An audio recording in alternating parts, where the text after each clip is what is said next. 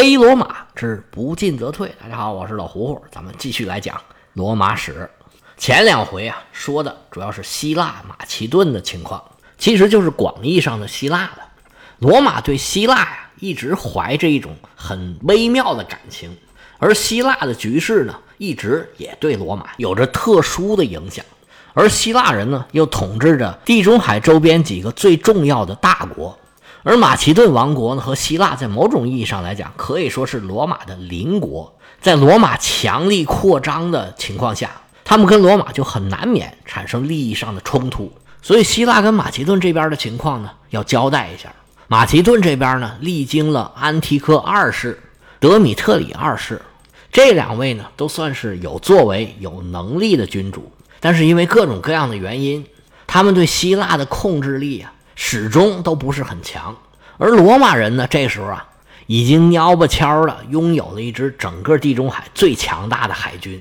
他们用剿灭海盗的名义，开始往希腊渗透。这个时候呢，安提柯二世已经死了，他儿子德米特里二世继任了马其顿的国王。但是呢，他这国王一共就当了十年，在公元前二百二十九年的时候。跟北方的蛮族作战的时候啊，战死了。接任的安提柯三世是一个很有本事的国王。严格来说呢，这安提柯三世一直是摄政王，他是德米特里二世的堂弟。而德米特里二世的儿子呢，名字叫做菲利，史称是菲利五世。他死的时候呢，这菲利五世啊才有九岁。安提柯三世摄政监国。他还是真有两下子，利用希腊人的内部矛盾摆平了亚该亚同盟，然后在塞拉西亚战役里面啊打败了斯巴达的军队，眼瞅着马其顿就摆平了希腊的各方势力，眼看着在安提柯三世的领导之下，马其顿这就要复兴在望。在亚得里亚海那边本来归附罗马的法罗斯的德米特里乌斯，这时候啊也反水归顺了马其顿。罗马的势力啊，就要从希腊被排挤出去了。奈何呀，是天不假年，在公元前二百二十一年到公元前二百二十年这个冬天，安提柯跟蛮族作战的时候啊，太激动了。这边刚刚大喊一声，随后是一头栽倒马下，当场就气绝身亡。据说死因呢，那不是脑梗就是心梗。马其顿复兴的希望再次破灭了。这个时候啊，原来的小国王现在已经是十八岁了，但是十八岁也还是个孩子。罗马人一看正好，就出兵法罗斯。德米特里乌斯一看不好，就跑到马其顿寻求这个菲利五世的庇护。这时候年轻的菲利五世呢，还不是罗马人的对手。被安提柯三世赶了出去的罗马人，又一点一点的回到了希腊的土地上。这已经是公元前二百一十九年。第一次布匿战争结束已经有二十二年了。马其顿这边呢，因为安提柯三世的死，一下子就处于收缩的状态了。菲利五世这时候啊，虽然不是没有想法，但是毕竟还太年轻，他的作为还有限。后面罗马打了两次马其顿战争，都有这菲利五世的戏份到时候再细讲。我们先把这边放一放，回头讲一讲意大利本土上。罗马在结束了第一次布匿战争之后，他们经历了什么？罗马在布匿战争之前就称霸了意大利，但是请注意啊，那个时候的意大利概念跟现在意大利这个国家那可不一样。如果你打开意大利的地形图，就能看见意大利半岛上有一条山脉，从西北到东南伸展到整个亚平宁半岛，这个山脉就是亚平宁山脉。在亚平宁山脉以西以南，这才是意大利。而罗马称霸的就是这个亚平宁山脉以西以南的意大利。而在现在意大利北部广阔的波河平原，还有阿尔卑斯山的整个南路，那个时候对罗马人来说呀，就是地地道道的外国，而且生活在那儿的人呢，也是外国人。总的来说，生活在这地方的人呢，是凯尔特人，而这些人呢。又被意大利人称为高卢人。这些高卢人的生活方式、文化传统都跟意大利人相去甚远，包括罗马人在内的意大利人都把他们看作是蛮族。这些高卢人是半游牧半定居的生活，因为没有一个统一的领导，这些高卢人的行动很难掌握。他们因为各种各样的原因，因为气候啊、饥荒啊、人口增长啊，经常是成群结队的到处迁移。有的时候呢，还组织军队跨过亚平宁山脉，到处去抢东西。在公元前三百九十年，罗马就曾经被高卢的一位国王叫布伦努斯带领的军队就把罗马给攻破了。罗马人是花费重金才把这些高卢人给请走，把罗马算是赎回来了。这在整个罗马帝国和共和国时期，也是罗马唯一一次被外族给攻破。当然了，在西罗马帝国晚期，那时候罗马就已经不行了，那就不算了。不过呢，这亚平宁山以北，罗马也占了一块地方，就是从现在的安科纳以北的叫埃西河，一直到切塞纳以南的卢比孔河。大致相当于现在意大利东部沿海的乌尔比诺和弗利这两个省。意大利这个省啊是二级行政单位，相当于中国的地级市。意大利的一级行政单位呢叫大区。当然了，意大利也大概就相当于中国一个省那么大。它这个大区的面积也就相当于中国的地级市差不多。而它这个省的面积呢是介于现在我们中国地级市和县级市之间吧。总之，当时罗马在东海岸占了不大的这么一块地方，就是两条河——埃西河和卢比孔河之间。说到卢比孔河，就值得多说两句了。这条河呀，在历史上非常的出名，主要是因为凯撒当时指挥军队跨过卢比孔河，就意味着他的军事行动只能成功，不能失败。因为这个卢比孔河是意大利的界河，罗马将军。如果带着军队跨过卢比孔河，就意味着叛乱，意味着造反。而卢比孔河作为意大利的界河，打这儿往北就是高卢人的地盘，往南就是罗马人的地盘。这个划分就是从咱们说的这个时候开始的。但是这个时候呢，罗马还没有那么强大，也没有说罗马将军不能跨过卢比孔河这种规矩，因为那个时候还没有说像后来罗马军团以海外驻军为主。事情还没发展到那个地步，而到了现在，这卢比孔河到底是哪条河，又成了一个问题。因为到了奥古斯都时代，意大利北部的这个高卢行省就被并入了意大利的本土范围。这么一来呢，这卢比孔河呀就失去了界河的重要意义。而时间一长呢，就连卢比孔河这个词儿都已经没有了。因为卢比孔河实际上就是一个很小的河流，据史书上说啊，就只有二十九公里长，也不长，也不宽，也不深，就是一条很普通的小河。但是后世的历史学家要考证这段历史，他就得研究到底哪条河是卢比孔河。结果呢，从里米尼到拉文纳中间，几乎每条河都被认为曾经是卢比孔河。但是因为在历史上啊，这块地方。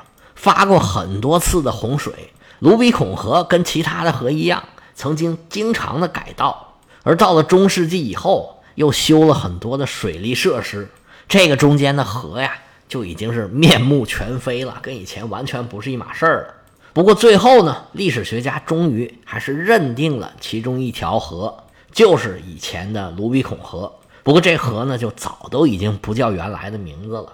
那至于凯撒当时这个过河的地点就更难查证了。这卢比孔河，咱们就多说这么两句。罗马的这块殖民地呢，是以阿米里努姆为中心的，也就是现在的里米尼。里米尼是意大利东海岸一个重要的军港，对于罗马来讲，这个非常重要。所以它这块殖民地呢，对罗马也很有战略意义。不过，除了这一小小条罗马的殖民地之外，整个意大利的北部。都生活着对罗马人不是很友好的高卢人。高卢人这个时候呢，还处于部落状态，或者说呢，整个凯尔特人一直到他们被同化、被吸收，开始是被罗马帝国吸收，后来呢就被日耳曼人建立的各个王国给吸收。他们终其一世也没有建立自己的王国，也没有进入国家的状态。而这个时候，生活在意大利北部的这些高卢人，他们的各个部落呢？大致占据一块地盘就相对固定的在这块地盘里面生活。在这儿呢，我就把几个主要的部落简单的说一下。从罗马的这块殖民地出发，在意大利的东海岸，跨过卢比孔河这么一个小河，走不了多久就进入了一个大河的流域。这个河呀，是意大利最大的一条河，叫波河。波河基本上呢，是从意大利北部的最西端开始，然后呢，横跨整个意大利北部，流入了最东端的亚得里亚海。在这条波河以南，生活着一个强大的凯尔特人部落，叫做波伊布。他们生活的地点呢，就大致相当于从帕尔马到博罗尼亚。而他们东边在海边生活着叫林戈尼部，西边呢则生活着叫阿纳雷部。阿纳雷部再往西就是利古里亚人，就是现在热那亚这个地方。现在这块地方呢，也叫利古里亚省。而在波河以北的东部。从维罗纳一直到大海，都生活着叫维内蒂人。这维内蒂人似乎不是凯尔特人，生活方式跟其他的凯尔特人有点不一样，有可能是伊利里亚人，跟希腊那边呢就有点像。这是生活在波河整个流域，大概有这么几个部族的人。再往西和往北，那就是生活在山区的高卢人了。在波河北岸的西部生活的高卢人叫做塞诺马尼部。他们跟罗马人关系还不错，基本上呢，他们不跟凯尔特人一起行动，他们跟维内蒂人和因苏布雷人来往的比较多。因苏布雷人是整个意大利的高卢人里边人数最多的部族，他们生活在现在的米兰附近。现在意大利西北部的都灵、米兰、热那亚，这是工业化程度最高、整个意大利最发达的地区。那时候可不行，还是部落地区。因苏布雷人因为生活在山区。这是通往阿尔卑斯山以外的交通要道，所以这个因苏布雷人呢，跟阿尔卑斯山的山民和山外的凯尔特人都保持着很密切的来往。这就是大致当时意大利北部高卢各部的分布的状况。记不住也没关系，以后提到的时候呢，有个印象就可以了。从罗马当时扩张的势头上来说，凯尔特人占据这地区啊，可以说都是有非常重要的战略意义。一个是阿尔卑斯山的山口，这是罗马人的门户啊！一旦突破到罗马，不说是一马平川吧，也没有什么非常容易守的要塞。而波河作为整个意大利最大的一条河，跟罗马人是毫无关系。而波河平原是当时的文明欧洲，也就是大概希腊、罗马这些地方，西欧、中欧、北欧当时都不算。这波河平原是面积最大。最肥沃的一片平原了，这些地方都在罗马人的仇敌手里。虽然这些仇敌组织能力也不行，真正打起仗来硬碰硬，那还是打不过罗马人的。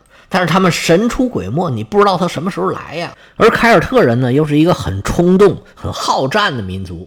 过一段时间不打仗，他们就难受。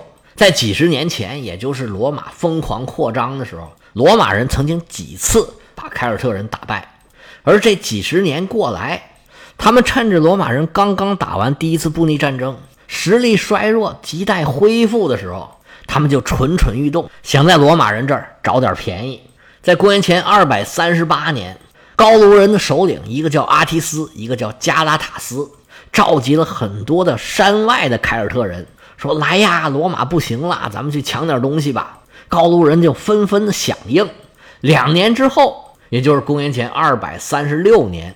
有一支高卢的军队南下到了阿米里努姆，这是当时的名字，也就是现在的里米尼，意大利东海岸的一座城市。这是罗马在东海岸的据点儿高卢人兵临城下，把罗马人给吓坏了。但是当时罗马呀，打完了第一次布匿战争才五年，整个罗马有一种厌战情绪，元老院也不想打仗，于是呢就派人说谈谈吧，你们要什么条件？而且呢，为了拖延时间，说咱们呢别在战场上谈这事儿，你们高卢人可以派人到元老院，咱们去那儿谈判。这高卢人一商量，说那也行，去就去呗，反正你们现在罗马人也不敢打仗，正好去罗马呀探一探虚实。结果高卢人的使者一到罗马，当着元老院的各个领导，狮子大开口说：“你们呐。”这个阿米里努姆，也就是咱们刚才说的里米尼，你们罗马人在这儿占这么一块地方，本来这地方就是我们的。现在这种情况，既然说咱们要谈判嘛，那好，你们就把这个里米尼呀还给我们吧。那边离罗马那么远，你们也支护不动。要打起来，这块地呀，迟早也是我们的。他这条件一提呀，把罗马人给吓坏了。上次高卢人在我们这儿说话这么横啊，还是公元前三百九十年布伦努斯的时代。难道历史要重演了？我们罗马人不行了吗？罗马人当时不可能答应啊，当然也没有拒绝，就跟高卢人使者说：“我们商量商量。”结果他们这儿正商量着呢，高卢人起了内讧了。原来这支军队里边啊，有很多山外的高卢人，一路行军就经过了波伊布的这个地盘。波伊人一看，你们谁呀？不认识啊，跑我们这儿干嘛来了？啊，你别说是要打罗马，你回头给我们地方占了，那可不行。于是波伊人就跟这支联军打起来了，两边打了一通乱仗。结果波伊人的首领被本族人给杀了，而那些高卢人的同盟军呢，经不起长期的作战，打差不离儿，他们就撤了。对罗马人来说呀，这就是虚惊一场。李米尼这事儿就算结束了，但是这事儿啊不能算完。罗马人就把气都撒到了波伊人的身上，对着波伊人是一路的驱赶，直到把他们赶过了波河。这波伊部本来是生活在波河以南的，过了河就不是他们的地盘了。波伊人没办法，只好找罗马人谈判。这个时候呢，是公元前二百三十六年，迦太基人平叛是刚刚结束。罗马人呢，那时候已经占了萨丁岛，他们以为呢，为了萨丁岛，可能要跟迦太基人开战。波伊人这边呢，得赶紧把它给结束了，于是就跟波伊人谈判，要了他们几块地方，这件事儿就算完了。但是没想到萨丁岛那边啊，异常的顺利。迦太基人掂量掂量自己的实力，没敢跟罗马打仗，反而呢赔给了罗马不少钱。罗马是又得地又得钱，白占了一个大便宜。但是之前凯尔特人威胁阿米里努姆，也就是里米尼的这件事儿。让罗马人提高了警惕，罗马人细思极恐啊，因为离的距离又近，凯尔特人呢又是漂泊不定，他们的动向你很难掌握，他们隔三差五给你来这么一下，他们是可以直接威胁罗马城的，这可太吓人了。罗马的元老院这时候就开始琢磨，这事儿啊是不是得处理一下？那怎么处理呢？之前跟波伊布的事儿已经过去了，人家凯尔特人也没招你，没惹你。你也没有什么理由直接去进攻人家，而且呢，这高卢人有这么多部，你到底是打谁不打谁，这都不合适，这不好定。那怎么办呢？对罗马人来说呀，他们不着急。一方面呢，是因为他们刚跟迦太基人打完仗，而且这个敌对状态啊一直还在保持着。罗马人呢还得舔舔自己的伤口，恢复恢复自己的战争实力。同时呢，他们也得拉拢拉拢高卢人。这些高卢人的部落呀，最大的问题就是一盘散沙，他们不团结。公元前二百三十六年刚刚过去，这一个要打没打的这一仗，就是因为高卢人自己互相的利益起了冲突，他们自己打自己了。跟高卢人比起来，罗马人的外交手腕不知道高哪去了。高卢人现在对他们呢没有直接的威胁，所以罗马人有充足的时间来分化瓦解。还有一招。罗马人特别擅长的就是找茬，就是不停的占你的便宜，让你忍不住受不了了，你来主动打我，哎，那我就占理了。于是呢，罗马在公元前二百三十二年，在东海岸实行了班田制，意思就是让罗马人在东海岸殖民，谁要是去就给一块地给你。这个举动，波伊布的人就直接受不了了。这个事儿虽然不是直接针对高卢人。但是波伊人很清楚啊，这罗马人推着推着就推到我家门口来了。罗马的这一举动让所有的高卢人都感到了威胁，而且呢，其实，在意大利境内的所有的高卢人都感觉到了罗马扩张的压力。那怎么办？凯尔特人正好厌倦了这个平凡的生活，那咱们就干一仗吧。高卢人内外联络，招兵买马，他们都非常清楚，我们高卢人跟罗马人是必有。一战。